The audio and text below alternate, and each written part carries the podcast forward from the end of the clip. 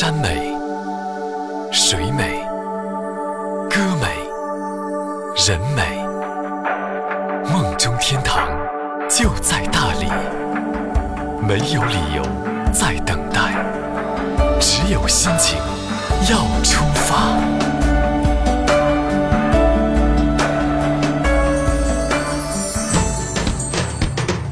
大理有条洋人街，微山小吃一条街，简称沙溪四灯街。接下来就赏风花雪月，接下来就住下来，住下来就静下来。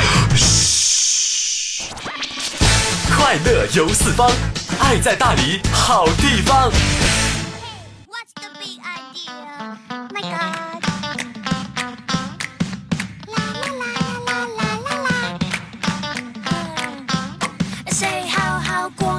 Hello，听众朋友您好，此刻您正在收听的是 FM 九零点二大理广播电视台旅游文化广播，正在为您直播的大理好地方，我是小林。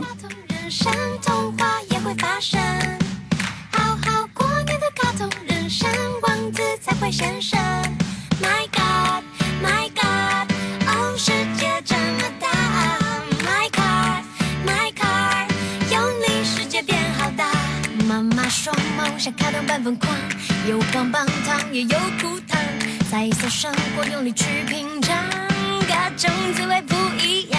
看那 Facebook 的女孩，每天对电脑谈恋爱，地球还有好多爱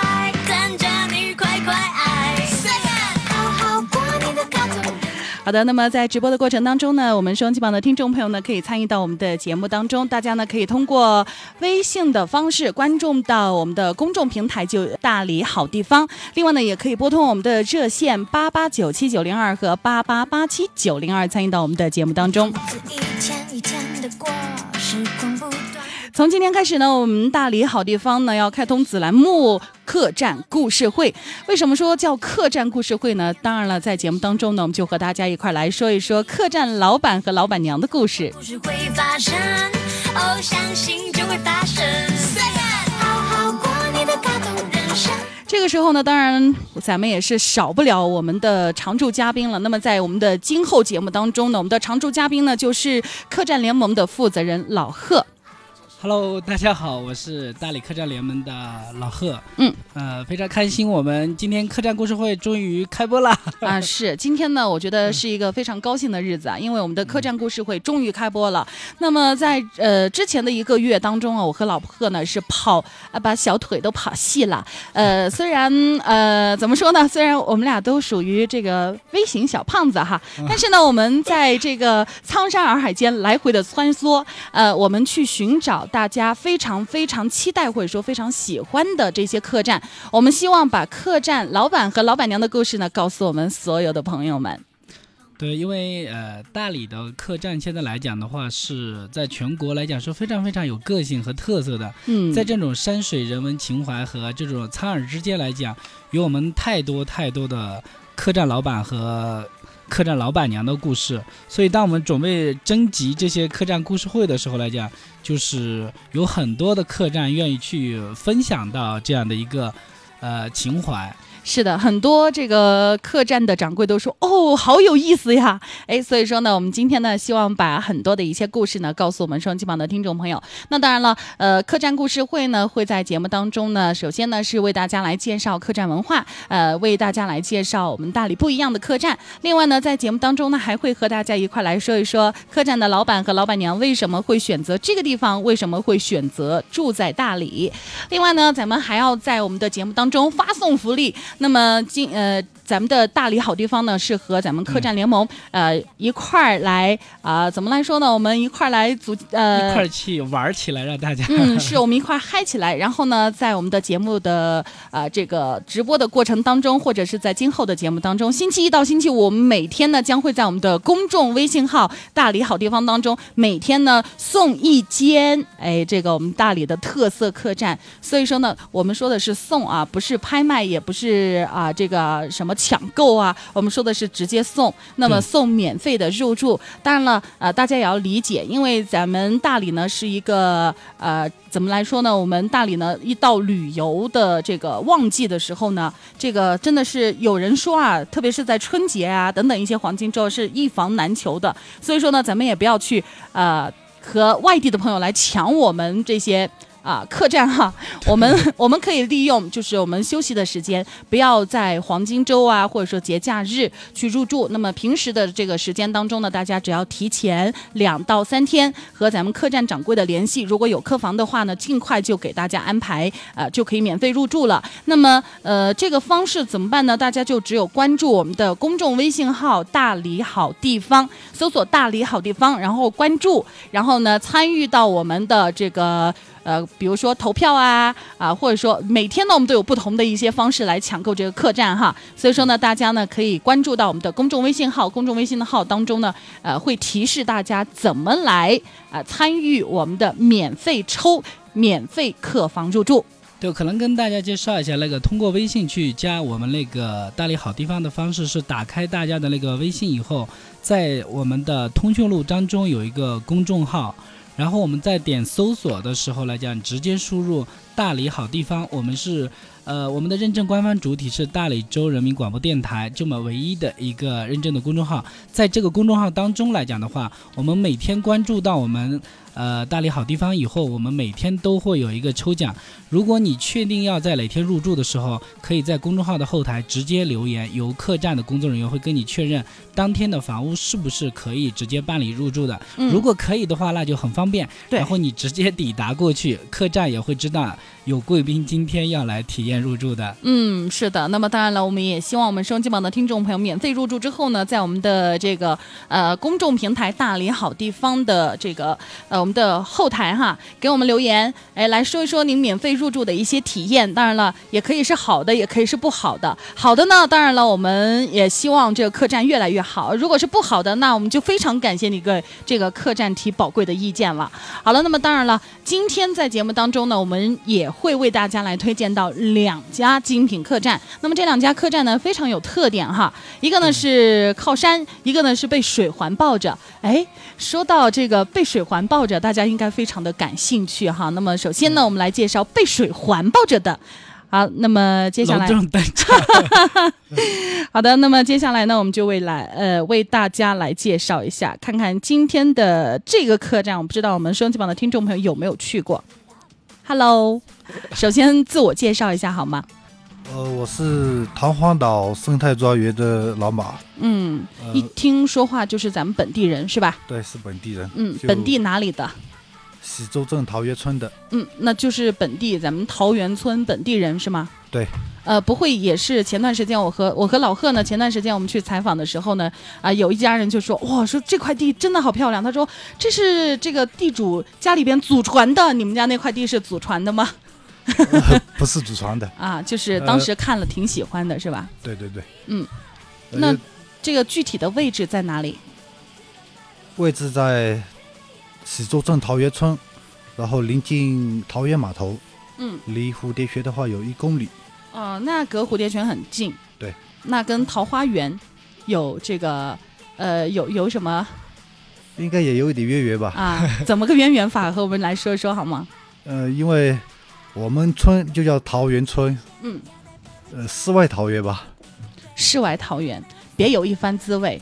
那么当然了，很多朋友就觉得说，哎，比如说，嗯，你这个跟陶渊明的那个《桃花源记》有什么有什么共通点？为什么叫这个桃源岛呢？当然了，首先呢桃花岛啊，桃花岛哈。那么首先，因为咱们在桃源村嘛，呃，为什么叫岛呢？呃，我们这里的话，四面环水，嗯，占地四十七亩，我整个整个庄园都被水环环绕。嗯，挺大的，嗯，四十七亩。呃，老贺在咱们就是环海当中，我们目前去过的这个客栈里边，占地最大的是是他们家吗？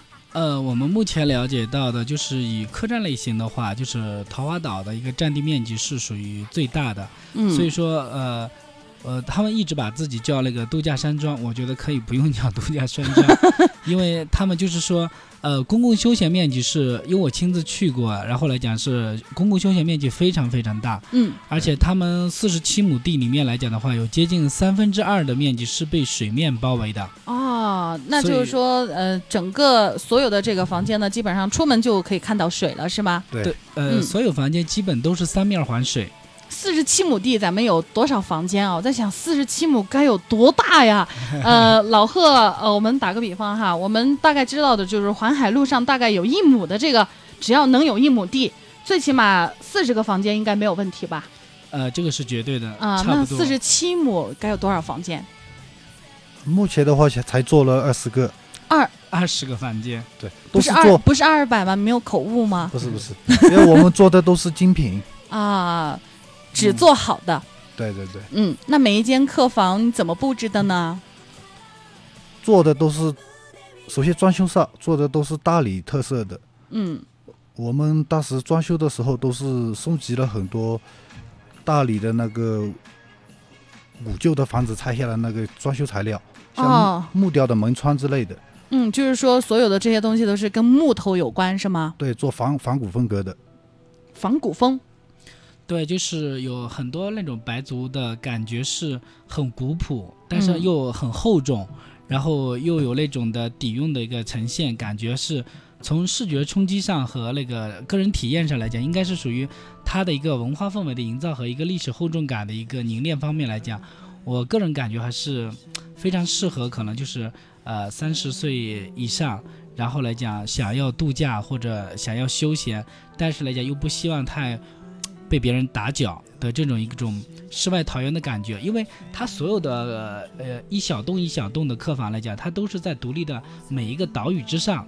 就是之所以叫小岛了，我是觉得，因为它其实里面来讲是通过呃九曲回廊这种的模式，还有通过小桥，然后把那个不同的房间把它连接在一起的。嗯，那所以其实呢，很多人呃有说到这样的感觉呢，可能就会感觉，比如说，就像刚才我们提到的这个《桃花源记》当中的，呃，那种世外桃源，然后达到了那种隐居的效果哈。来到这里呢，就很隐蔽。你看四十七亩地多大呀？走着走着，呃，会不会走丢啊？会不会迷路啊？而且全部都是水啊，那种感觉挺好的。就是呃，因为在水边，我们知道啊，就是房子如果在水边，而且呢，四十七亩地只有二十多个房间，应该就是隐呃私隐效果很好。然后呢，这个隔音效果也蛮不错的。我觉得可能大家要的就是这种感觉，就是嗯，出门这块地真的是很大，然后我坐在这个地方，就是我往往前面看，我可以坐在这个地方想一些东西，是达到这样的一种感觉吗？对，嗯。我看见您夫人坐您旁边半天了，我特想，我特想问一下您夫人哈，刚才你说到的就是我们在呃装修房子的时候呢，每一个细节你们都考虑到了，而且呢是仿古风的。那么当时这个主意是您出的吗？呃，家里边设计呢是我公公啊啊一手设计的。哦，我觉得呃，哎，咱们现在嗯在大理哈，其实很多的像您父亲这个这辈的。呃，人呢，首先第一呢，他们还是需要我们大理本土的那种非常传统的那种风格。另外呢，呃，刚才呢，我有看过，就是这个呃咱们的桃花岛的这些图片，其实里边呢，我觉得它的装修还是装修的特别好的。对，公公呢就是说做了一辈子的这个建筑这一方面的这个工作，嗯，然后呢一直都是致力于把这个白族建筑这种风格传承出去。嗯呃，在很多地方都有公公做的这些建筑的这些作品。嗯，看来你对这个公公呢是佩服的不得了呀。对，非常尊敬，非常佩服。好的，那么坐在你们对面呢，还有一个半天没说话的人了。那接下来呢，我们就来介绍一下，呃，这是来自于我们大理菲尔湾精品呃这个酒店的呃掌柜的江飞，你好，嗨，大家好，嗯。我叫江飞，嗯。我来自那个黑龙江，我是二零一三年来的大理，嗯。嗯，来到这里边本来是来旅游，然后呃，在这个苍山洱海间游历了一番之后，就决定呃这个地方，呃人杰地灵，非常吸引我，能让我安静下来，所以说当时就三天的时间就就跟房东就把合同签了，然后就决定留在这儿。然后三年来离开大理的日子应该不超过两个月。啊，我觉得刚才就在你说的这个途中呢，我突然感觉我们大理的人好淳朴啊，三天就把合同给你签了。你如果是如果是呃其他城市的，可能三天啊，别说是租一块地或者是租那么大的一院房子，嗯，就是可能是租租个这个单元房都不一定三天就能把它签下来的，是吗？对对对。嗯，那你对大理的感觉是什么？来大理那么多年了，本地人、来说说。啊应该是大理的新 新大理人。新大啊，对，新大理人。对，首先我想说的是，我先先自我介绍一下我的背景吧，我觉得，然后再嗯说我为什么喜欢大理这个地方。好，啊、我我是黑龙江人，所以说是咱们祖国最东北的一个地方。然后后来呢，我上大学的时候去了上海，然后大学毕业从上海，呃，就是留学去的英国，嗯在英国留学工作，也到最后也自己创业，一共是十年的时间。在这十年当中呢，就是说跟肯定是跟家人聚少离多，所以说我的父母年纪也大了。那个时候本来一三年我回国的时候是要带着父母移民去英国的，嗯就是说在走之前就想着来云南转一转，呃，旅游嘛。呃，来到大理的时候呢，我就是说坐在那个才村的码头，那个洱海那天，呃，七月份的时候，那天没有什么风，特别静，就整个洱海就像一面镜子一样，然后蓝天上的那个白云映在洱海的海面上，就这个画面当时就把我震撼到了，就是让我一下子想到了那个瑞士的日内瓦。就当初我去瑞士旅游的时候，特别喜欢日内瓦这城市，就阿尔卑斯山、日日内瓦湖跟我们大理的这个苍山洱海这个地质结构非常像，所以说当时我就觉得我可以在这个苍山洱海间找到我的另一半。所以我其实一开始来到大理，决定留下来的时候，可能没有想待那么长时间，我只是想着留下来两年，跟陪陪我的父母，然后寻找我的另一半。嗯，结果现在一待就是三年啊。这嗯三年中呢，呃，客栈也开了，然后呃，跟家人的团聚的时间也也很多，然后呃也结了婚，找到我的爱心爱的呃老婆哎，对，心爱的姑娘，现在是我的爱人是，然后呃。我的孩子刚刚过，呃，在前两个礼拜刚刚过了百天，嗯所以说这三年的时间，大理真的是我的福地，我非常感谢、呃、这个大理的人民接纳了我，嗯。所以说我觉得我目前没有想离开大理的计划。嗯，是当时呢，呃，刚才你说就是打算在大理就是住两年哈，对对对，嗯，待两年，没想到现在一待就是三年多了，是，嗯，然后也打算不走了。目前没有离开的打算。其实呢，我发现啊，在我们身边呢，像江飞这样的，就是来到大理，然后喜欢大理，想留在大理，永远都不想走的，呃，这群人哈。那么老贺他们把他称为是新大理人。嗯，其实呢，我觉得，呃。比如说坐在你对面的这个掌柜，其实他他们也能够容纳你们，也能够接纳你们，就觉得说，哎呀，其实呢，并不是觉得说，哎呀，这些，呃，外地的人来到大理呢，来和我们抢生意了，其实也没有，其实大家相处的还是非常融洽的，我们能够经常聚一聚。就像有一天，呃，我们在老贺的院子里，我们几个人聊天的时候呢，在说，哎呀，现在吃饭可方便了，打个电话，哎，你来不来吃饭？就是到饭点才打电话，也来得及哈没。错，嗯，挺方便的。你觉得这些外地来的朋友，你觉得你喜欢他们吗？呃，还有很多朋友，我觉得，呃，在我们附近的客栈老板有有几个比较要好的朋友，平时有空在这都在一起吃吃饭、聊聊天，能跟他们学习到可能不同的经营理念吧。嗯，就是说呃经营方式不一样哈。那么我们传统的这个大理本地的这一些本地居民，就开客栈的，其实一开始呢还是挺害怕的。就是前段时间呢，我们和几个客栈的老板一块聊天，他们是这么说的，就说当时他们根本就没有想到说，呃，我们大理那么好的得天独厚的这么好的一个资源呢，要把它利用起来。那反而是外地的一些朋友来到之后，看见就觉得太好了这个地方。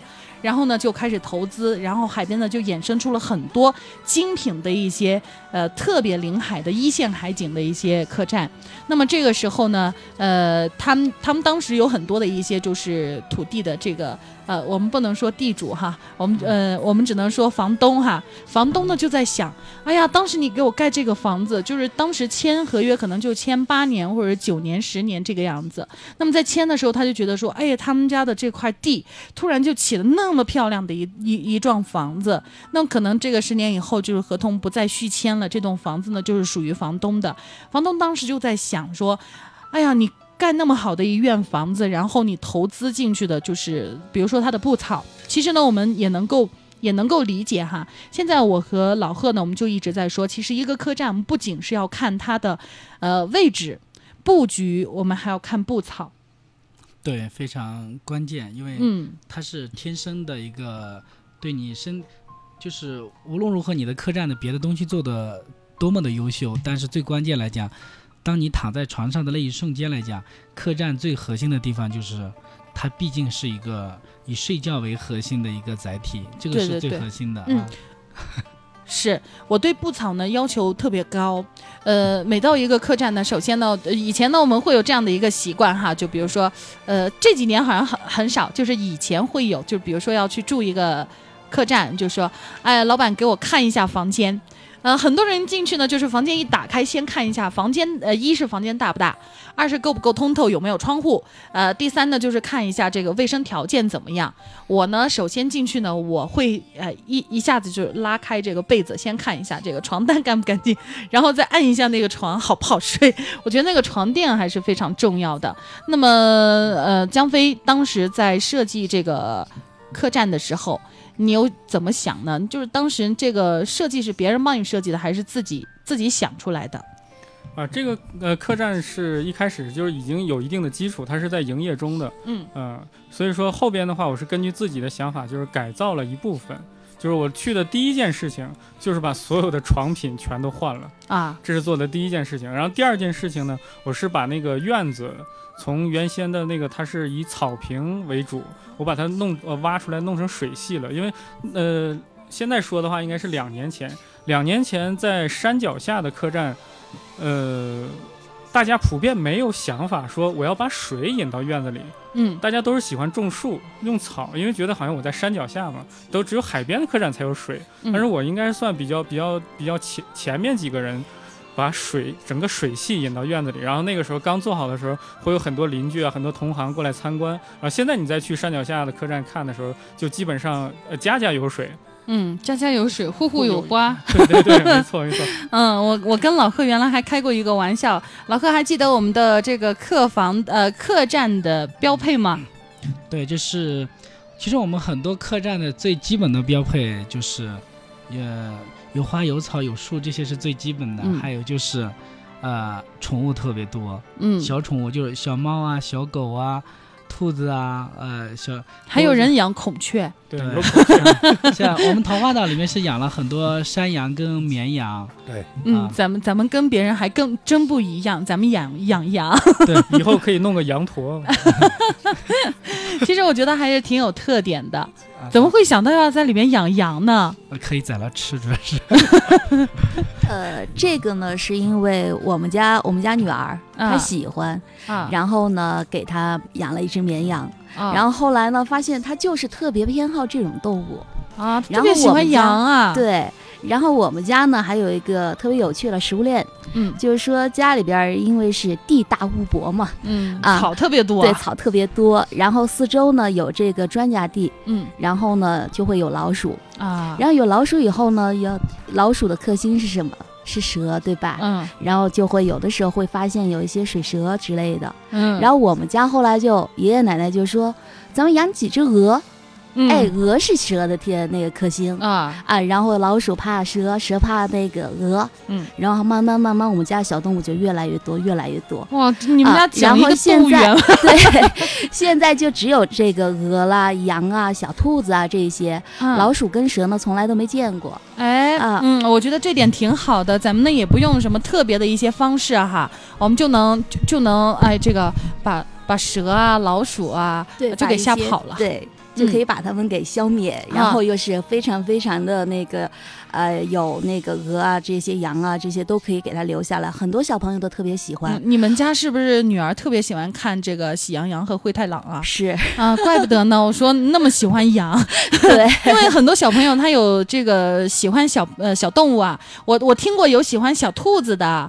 啊、这个小猫小狗的。我第一次听说喜欢小羊的对，他说他是美羊羊嘛，啊，爱美其实我觉得不。是不是小朋友，我其实、嗯你也喜欢吗？不喜欢，其实是都很喜欢养，但关键的问题是你们家养得下吗？你得你得地得够大，对 对。然后那个咱们周围的话，那个草也特别多，嗯，然后它的这个食物就解决了嘛。哎，我觉得嗯。你们想的还挺好的，让羊去把那个草给吃了，你就不用再雇人去捡那个草了。哎，我觉得这个想法好，咱们还可以省了一个工哈。对对。嗯。对，，而且它那个羊很很很温顺啊，对，嗯，因为呃从小跟人在一块玩嘛，所以对他不是特别怕生。我觉得可能有一些大家就是见过一些羊啊，就是呃特别，我用我们本地话来说就特别鬼精。他看见人来了，他扑通扑通扑通他就跑。跑啊跳啊，那么玩的比较温顺的一些羊啊，呃，你就去摸摸它呀、什么的，其实它都都还挺挺，那个非什么温顺，它吧？可以跟那个很多小朋友打成一片，很多小朋友都会去喜欢去摸摸它呀，给它喂点草啊什么的。嗯，我觉得挺好的。我觉得有那么大的一块地，你们家女儿肯定幸福死了。每天呢就在这个水边的这这块草地上跑来跑去，跑来跑去。其实现在城市里边的朋友，我不知道江飞有没有就是朋友跟你说过啊，就是来到大理之后，小孩儿都变得开朗了、活泼了。我有一个朋友呢，他们家在上海。因为我们都知道啊，上海的这个房价呢特别高，而且呢基本上都是这个高楼大厦。像我们大理这个一家一个院子这样的目标呢，可能我就觉得，呃，太太不容易实现了啊，。他们都羡慕的不得了。啊，对，然后呢，呃，来到这边之后呢，呃，我一个朋友就说，来了以后就突然发现我女儿开朗好多了。嗯她每天就是因为她说她女儿女儿并不是特别大，五六岁哈。她说在在上海呢，就是除了每个周末两口子有时间，就带她去那些什么大型的一些商场里边的，比如说什么呃的金魔方啊，类似于金魔方这样的地方去去玩嘛。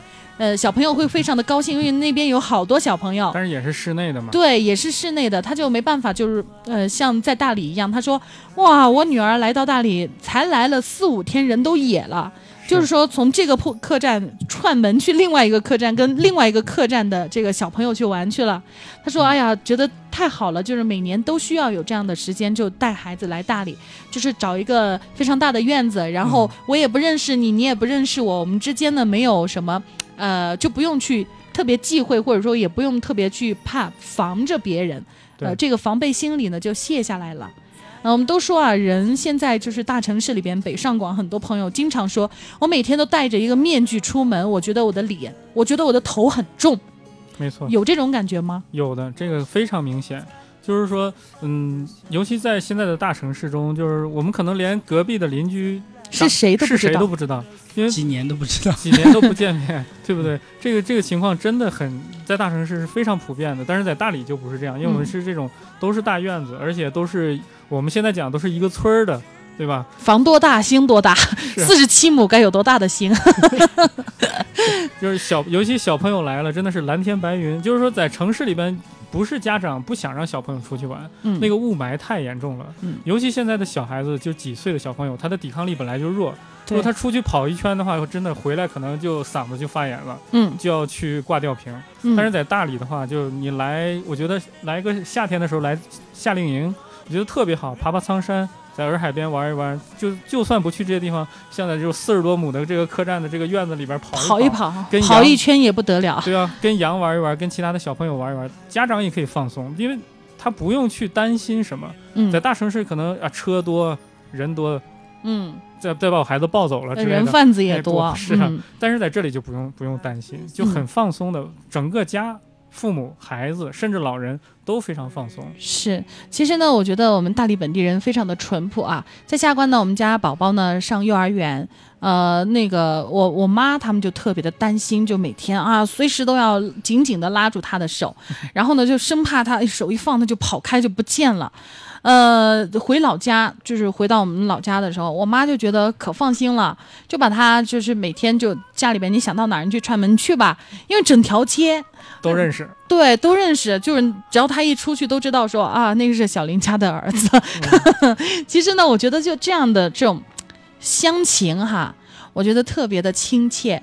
嗯，可能江飞呢，现在你属于我们的新大理人，你只是是在你们的那一个圈子，就是在你们那个村子里边，你觉得非常的熟悉因。为大家都认识。啊，对嗯，大家都非常的认识，而且容易接受你。那么像呃咱们的另外这两位呢，我就觉得他们可能就比江飞要体验的更深一些，因为土生土长就是那一片的人。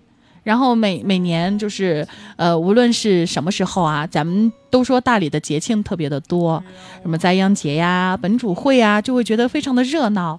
呃，历来哈，从小时候到现在，那么呃，会不会你来到的客人，你如果说带他们去感受一下我们大理的这些节庆，他们有什么感受呢？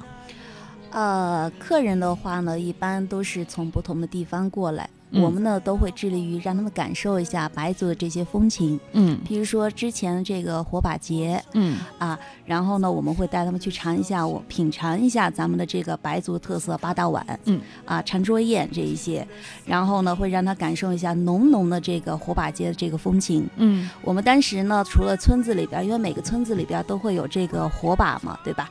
会带他到村子里边灌一下这个纯正的这个火把，然后呢，再回来咱们自己庭院里边会有这个，呃，白族的这个打歌嗯啊、那天我们弄一个篝火晚会，然后大家呢也都是那个着了节日的盛装。嗯当然，如果客人需要的话呢，我们这边也有这个全新的这个白族的这个服装给他们穿，嗯，让他们做一回地地道道的大理人。哎，其实我觉得这样真的是挺好的。我知道，就是在前段时间的这个火把节啊，江飞和老贺呢是到咱们的中和村去了。对呃，因为中和村的这个火把呢，我当时看就是你们发的这个微信，你们玩的还挺嗨的啊、其实每一个 我们在在大理啊，每一个村子里边的这个火把节，其实可以说是大同小异，但是呢，都会立一个大火把。对，嗯，江飞当时觉得怎么样？呃，我那天感受最深的就是，我我坐在旁边，就是我坐在一我朋友在那旁边摆了个小摊儿，我就坐在那儿看他们村民就是立完火把之后，他们有一个拔河活动，嗯。我就看村民就是男男女女、老老少少，一个村子和隔壁的村子。拉拉拔河。拉拔河，嗯。哇，那个就是说每个人的那个笑，真的是发自内心的那种、嗯。那种开怀大笑，就当时给我的触动就非常深。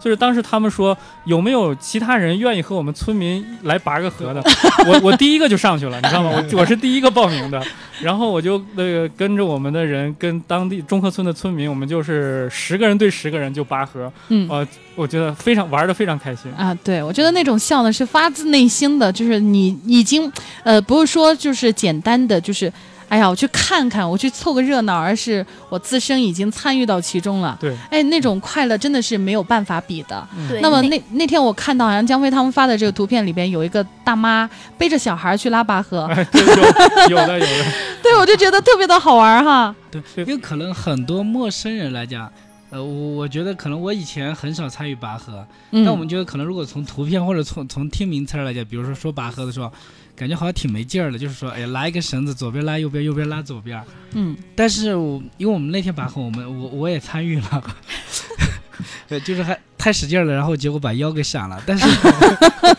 呃，但是就是说，呃，我觉得为什么可能就是大理旅游也好，或者说呃。这种民俗活动是，当你参与到当中的时候来讲，你会发现，即使它是最简单的拔河，嗯，但你玩的时候会特别开心。是，那么当然了听的时候太简单了啊，，听起来可能就是比较简单，但是参与起来啊，就觉得就嗯很开心。我给你我给哎你讲讲一个当天的一个小插曲，是这样的，他们那个村子里面旁边的那个小区里有个叫善武堂，他们那个里边的人都是在练武练术练武术，武术啊、嗯拳击啊世，界冠军，对，有有有国家冠军、世界冠军。他们那个那天就拔河，和村民拔嘛，一开始是十五对十五。就十五个那呃，人，基本上就是说被秒杀，就是说村民肯定是拔不过他们专业。那个教练直接说八十公斤级以上的出列，就就这种的，所以说不行。那就但但是呢，就玩的很开心，就对方也说就是我们多上几个人，然后问他们可不可以，他们说没问题，你们多上几个，就十五对二十又拔了一个，结果还是不行。然后就说那就这样吧，善武堂对中和村。上午堂，上午堂一共是十七个人，然后中和村就男女老少，就包括你看那个照片，那个大妈背着孩子还上的那个，就是男只要绳子能够拉啊，只要绳，子够长，就我们都已经不知道中和村上多少人，但是他们僵持了三分钟，最后中和村胜了。但是但是就大家玩的非常开心，嗯就其实就是这个，其实输赢已经不重要了，是参与的这个对对对过程。嗯，对，我觉得挺开心的。像这样的一些活动啊，其实我身边的很多朋友呢都来大理参与过，或者说感受过。我朋友就说：“哎呀，我觉得你们大理太好玩了，太奇妙了。为什么每次我来大理都能够遇到一些活动，都都能都能过节？你们大理的节实在是太多了。其实呢，并不是我们大理的节庆，虽然说也也挺多的哈，但是并没有像他说的那么夸张。他一年来十几次大理，怎么可能每一次都在过节？啊、其实是这样的，就是刚好呃，比如说碰到哪个村子赶集。我带他去逛一下，他也觉得是过节，因为赶集的时候不是有卖那些乐器的嘛，有弹三弦的那些呃大爹大呃大爹在那儿弹三弦，然后唱一个，然后呢村子里边我觉得可好玩了，他们就是赶集的时候，就是中午休息下来的那些时间，他们就几个人围在一块儿就唱开了就跳开了，他就觉得好像是过节。然后呢，比如说呃这个比如说每个村子它都有本主节嘛，而且呢时间都不一样。那么刚好碰上了，哎，他又去了。他说：“哎，怎么又过节了？”然后呢，这个绕三陵，呃，因为他他他是有三天的这个大型的一个就是呃巡游的时间哈。那么三天都在不同的地点，我三天都把他带到不同的地点。他说：“哎，怎么每个村都在过节？” 我就觉得特好玩。我觉得大理每次都会给人一些惊喜。他已经连续五六年来大理了，而且每年都要来十多次，每次他都有不同的收获。回去呢，他就和他身边的朋友说：“哎呀，我告诉你们，大理可好玩了。”啊、然后呢，他的身边的朋友呢就总是找我。以前呢，我特别的头疼，我最怕他的朋友来找我。我真的很怕，因为他们就总是说让我介绍大理一些非常好的客栈给他们，然后呢，他们就是每一个客栈只住两天，而且呢，一来十多天不要重复的，然后一年来十多次，你想嘛，这头都想疼了。真的没办法，有的时候呢，我就在想，哎呀，怎么办啊？怎么办？赶紧到携程啊，去哪儿 上面去搜一下，看感觉不错的，赶紧推荐去。哎，我就发现就是。但凡就是随便找一找，他们去到了也觉得挺好的。我我当时觉得他，我觉得他们，哎，这帮人其实还是那个挺知足的哈，挺容易被满足啊，对，挺不挑剔的，就是给他们随便介绍一个。我当时进去就是，呃，其中有一家哈，呃，不提是哪一家，就进去之后呢，其实他院子特别的小，因为他拍出来的那个图片，我不知道他是怎么拍的，拍的把那个那个院子拍的特别大，然后那个房间其实挺小的，但是他拍的那么大，我就觉得还挺好的，还还挺贵的。然后呢，进去之后呢，其实。哎呀，当时我就讲完了完了完了，以后他们会不会再相信我？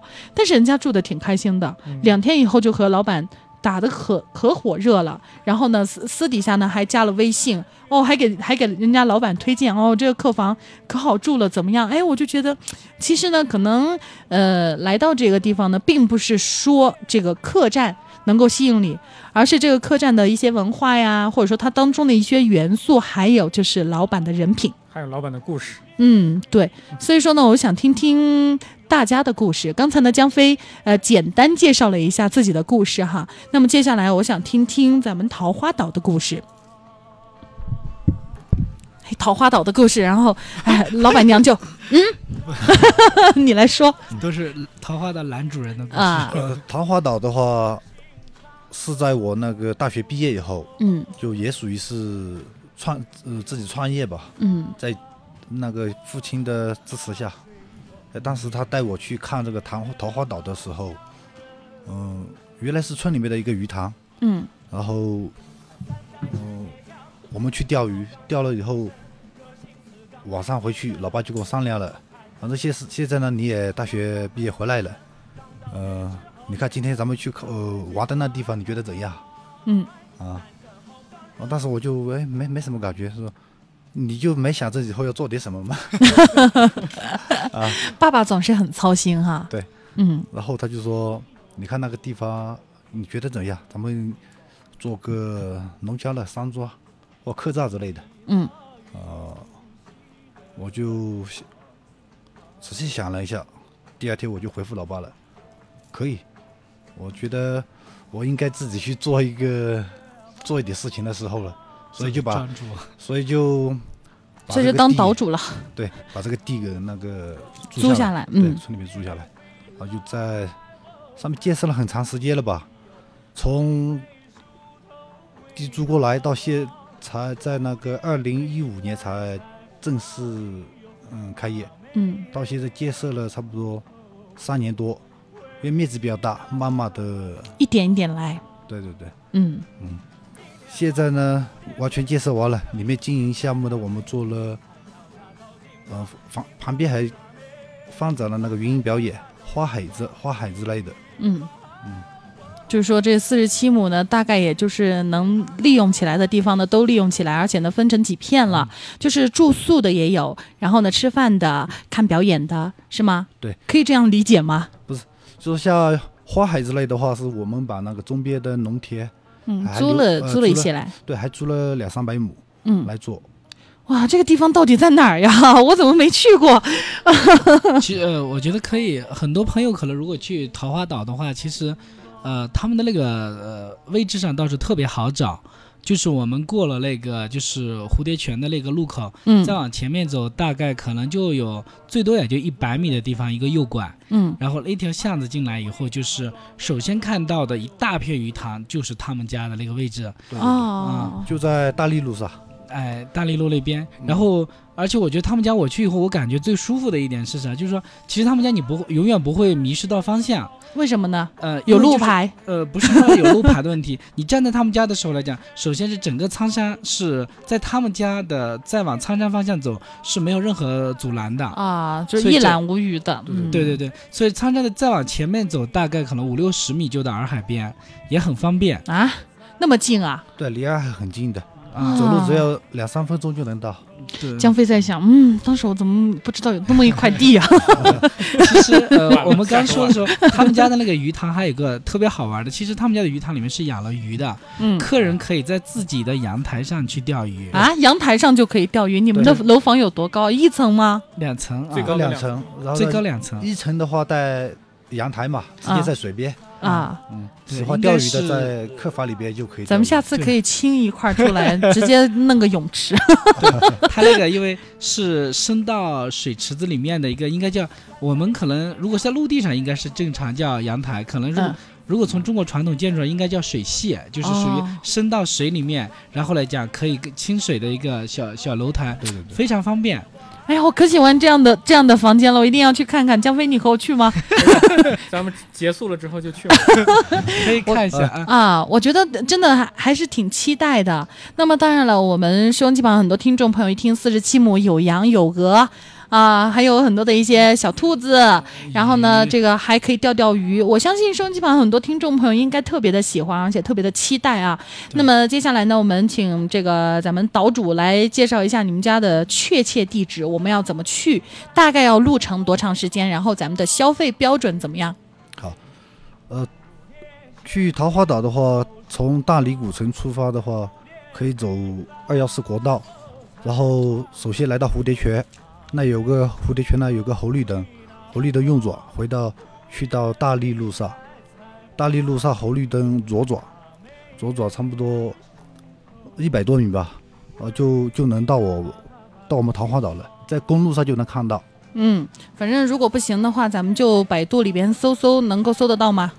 呃可以的，嗯，哎，这有百度地图就好办，只要导航能到的地方，咱们都能到，是吗？是非常方便。对，现在我朋友就说：“哎呀，其实我觉得你挺牛的，你到哪儿你就先在这个滴滴啊，或者是啊、什么神呃那那个叫什么一嗨租车啊哈。”他说：“不管你到哪个城市，你就租租个车，然后你就走了。”我就觉得特奇怪，你怎么会知道人家城市的路呢？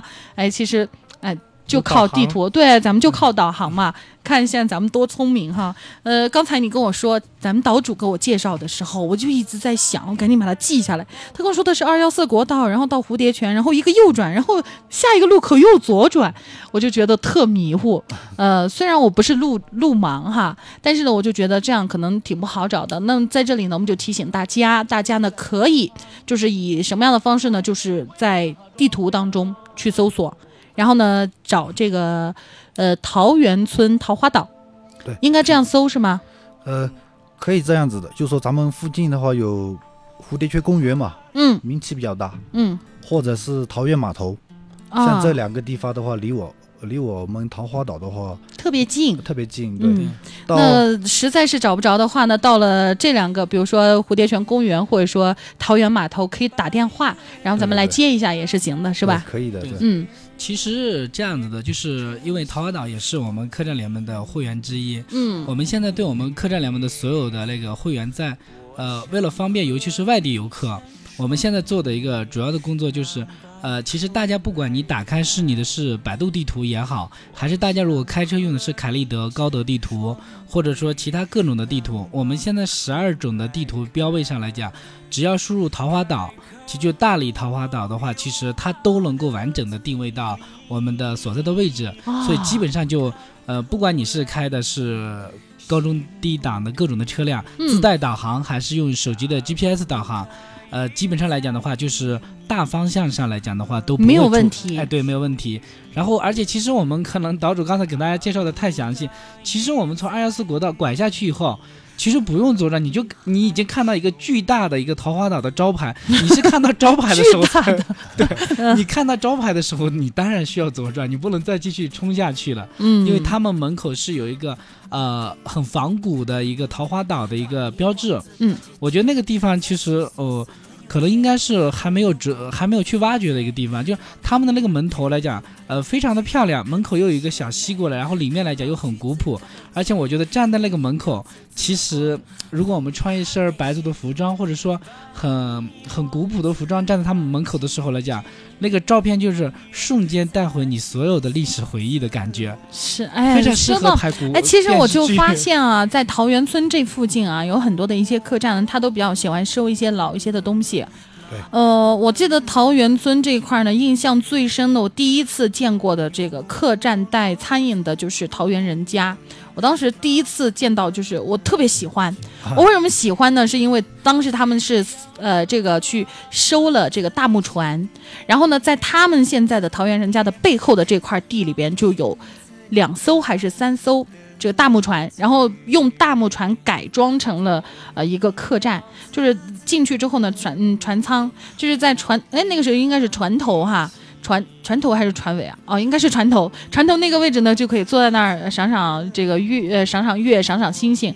当然，它下面呢是农田，啊，就是种了很多的一些绿茵茵的一些一一些这个粮食啊等等。那然后呢，它里面改了一个卫生间，然后呢进去之后呢，就往船尾这个位置呢，你直接就可以就门一打开就爬上去了，因为它是直接就是一一一一个大船啊，一个大床。在那个船，嗯、住在那个船床里 啊，那种 那种感觉特别好。后来我不知道那个那个船被他们弄到什么地方去了，后来就不见了，因为他们把后来那块地就盖成新的医院房子，然后就再也没去过了。那么现在呢，有了这四十七亩地呢，我估计，嗯，下次我得到这四十七亩地里边去逛一逛。哎，我就特想问一个问题：咱们四十七亩地那么开阔，能不能有个什么烧烤 party 呀、等等？啊、对，有，嗯老板娘可啊高兴了。对，有 因为这一块是我我的区域。啊，啊，咱们这边呢，除了客房以外呢，还同时兼营了这个垂钓、嗯餐饮、烧烤。然后呢，因为占地面积特别大，嗯就刚刚说的您说的这个大船嘛，嗯咱们四周是环了这个水的，咱们家有小船，啊，咱们家的那个还可以划，船啊，对，咱们可以在那个一边划船一边在里边用餐，嗯都可以。哎，这个挺好玩的哈。咱们这比如说在沿海城市呢，会比如说在海边有一些那种就大的那种船，然后呢在里边呢就啊、吃这个海鲜哈、对，呃，那个叫船，怎么说呢？叫船餐厅啊，船主题餐厅。咱们呢还可以划小船，在湖里边吃饭。哎，这个感觉我觉得特怡情啊。对对对，嗯，完全那种鱼米之乡的感觉。哎，会不会这个煮的鱼就是现钓上来的，然后烧的这个水就是湖里边打一桶来了，呃，湖里的水不能直接注意。洱海水就行。咱咱们家是引了那个山泉，用泉水来煮那个活鱼。嗯，泉水，那咱们也是活水了，活水煮活鱼，对，对吃过吗？江飞？哎，直播之后可以去试一下。对，咱们约起来。哎，我觉得啊，就是因为地特别的大，咱们以后这个客栈联盟要组织一些活动，其实就可以把地点选择在咱们的这个桃花岛这块儿。我觉得这块呢地特别的大，比如说有一些呃单位呀、或者说呃一些大型的一些就是一些团队，比如说一些大型的公司开年会，其实也可以。发布会啊，啊，对对对，然后呢，二十多个房间，比如说一些小型的一些私企哈，我觉得员工大概就是二十多个，或者说二三十个的话呢，就可以就是包场。包圆。啊。四十七亩都归你了。对呀、我觉得多豪气，你看，对，咱们现在承接这方面的活动也比较多。嗯。嗯，我特喜欢。很多空间，而且，呃，我觉得除了住宿，其实可能我们房间少一些，二十个房间。嗯但其实，呃，实际我如果做一些团队建设，或者说做一些活动的话，其实容纳个两三百人的就餐和活动应该是没有任何问题。对，咱们餐厅这边的话，可以同时容纳两两到三百人同时就餐。哇，桃桃源村以后的这个什么村子里边办客啊、办席啊，就就到 桃花岛去啊，桃桃花岛去包席得了。哎，那咱们现在客房的这个标准，呃，价格大概是多少到多少？咱们现在价格的话呢，是从两百多到一千多不等，嗯因，为咱们这个房间里边的规格各种它都不一样。大小不一样。对，嗯然后呢，之前咱们有之前谈的那个布草的问题，嗯因为咱们家这个占地比较广，在建设的时候呢，我们也专门做了一个洗衣房，就专门嗯针对布草这一块的。哦，就是我们家自己洗所有的布草都是纯手洗，自己洗。啊，这多好呀！就就就有那种太阳的味道。对，啊暖暖的暖暖的那个太阳的味道。哎，对我我我们家是这样的，我是属于这样的，就是。的不出大太阳，我不洗衣服，嗯，那必须要把它晒得热乎乎的，然后哎贴着闻着那味道可舒服了。经常晒被子，然后呢晚上就觉得啊盖着那被子啊被子就有太阳的味道。其实呢，呃人家说那是被子里边螨虫被晒死的味道，但是我总是觉得那个那个晒过的被子觉得暖暖暖的，特别的舒，服。都是满满的幸福感在里边。是，那江飞，呃，咱们现在菲尔湾有多少房间？呃，费尔湾现在是这样，我们是两个院子嗯挨着的，然后外面的一个院子呢是有二十一间客房，嗯呃，大床、标间、家庭房都有，嗯然后里边的一个院子呢是有九间套房，啊，就那个院子可能相对更隐秘一点。嗯，这个是套在后面的。对，就两院，嗯就是说我这个在苍山脚下呢，就是占地两亩，在那一片算比较大的，但是嗯。跟这个土豪四十七亩没法比。那你也是土豪，如果是古时候你也是土豪，你一进两院。啊是一进两院，嗯。然后外面还有专属的停车场，啊，然后也好大，对，最主要的是我们因为是在山脚下，就是在山坡上，所以说我们四楼呢有一个景观的餐厅，我们有请了非常厉害的厨师，嗯，就是说客人在入住的时候，如果不想出去吃饭，可以在餐厅里就餐，嗯，然后在那个观景台上可以看苍山洱海的全景。哇，太好了，那咱们的这个标准吧，我们来说个标准，呃，其实价格呢还是挺亲民的，外面那个院子的那个均价的话，也就是在两百左右，嗯，呃，特价房的话是在淡季的时候就是一百五。哦，然后现现在这个季节是旺季哎、旺季，嗯，所以会 200大家都知道，两百出头一点。嗯然后里边的那个院子，因为都是套房，房间都比较大，都是大概在五十平左右，嗯呃，最大的有六十平。嗯那个的价格的话，均价是在五百多，嗯，就是均价五百，就上下大概浮动一百。哎，那其实我觉得这个价格也也特亲民哈，就真的是你说的，而且里边的院子呢，大部分都配浴缸，因为嗯我们那个院子的所有的用水都是苍山的泉水。哎呦，用泉水泡，对，用哎泉水泡澡，就是因为我们那个村子是红龙井那个泉嘛，嗯每天从早到晚都有古城里的人民到我们那儿去打水，回去喝泡茶。嗯，我们那儿就是连冲马桶的都是用的山泉水。哇，好奢侈。好奢侈啊！我觉得都是大土豪，好想和土豪做朋友。其实呢，呃，开个玩笑啊，其实我觉得这还是得益于咱们大理得天独厚的这个资源。对是，嗯，生活在大大理真的好幸福，认识你们也好幸福。当然了，我们也希望把更多的一些幸福感送给我们收音机旁的听众朋友。那么就是关注我们大理好地方的公众微信号呢，就有福利，免费获得免费入住的体验对，嗯没问题，啊。江飞说：“我拿套房。最好的房间。对，我们都拿最好的房间出来。哎，那么嗯在这里呢，这个客栈掌柜的都说了哈，那咱们是拿出最好的房间给咱们收音机旁的听众朋友来进行体验。那么我们收音机旁的听众朋友记住了，要关注我们的公众微信号“大理好地方”。那么每天关注我们微信号，每天都有不同的一些玩法哈，那么就可以赢取我们的免费入住的这个权限。那么都可以去免费入住，但是别忘了一定要告诉我们你入住的体验。当然了，我觉得客栈老板其实还是。呃，挺人性化的，都特想知道，就是你住了之后什么感觉哈？对对对哪里不好，其实我们及时改进，这这才是最真的。那今天呢，聊了那么长的时间啊，这节目时间马上就结束了。我们也期待我们收音机旁的听众朋友关注我们的公众微信号。如果了解的不是特别的这个特透彻，或者说刚刚打开收音机没听够的朋友，可以在节目之后呢关注我们的公众微信号，我们会把老板和老板娘的故事发在我们的公众微信号当中，大家可以一块儿来看一看。那么如果说有什么样的一些意见或者是建议的话，欢迎大家提宝贵的意见。好了，今天的节目就是这样，我是小林。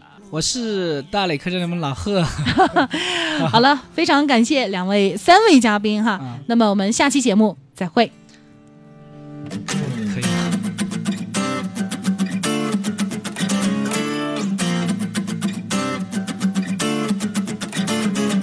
把面王子把姐姐，在西双是恁有甜，我有供侬做副菜，哪可那么绝？就要刻着西奶奶，颗老橘子盖的嘴，用一秒制止的我，何必喊那些把你我自拔姐姐。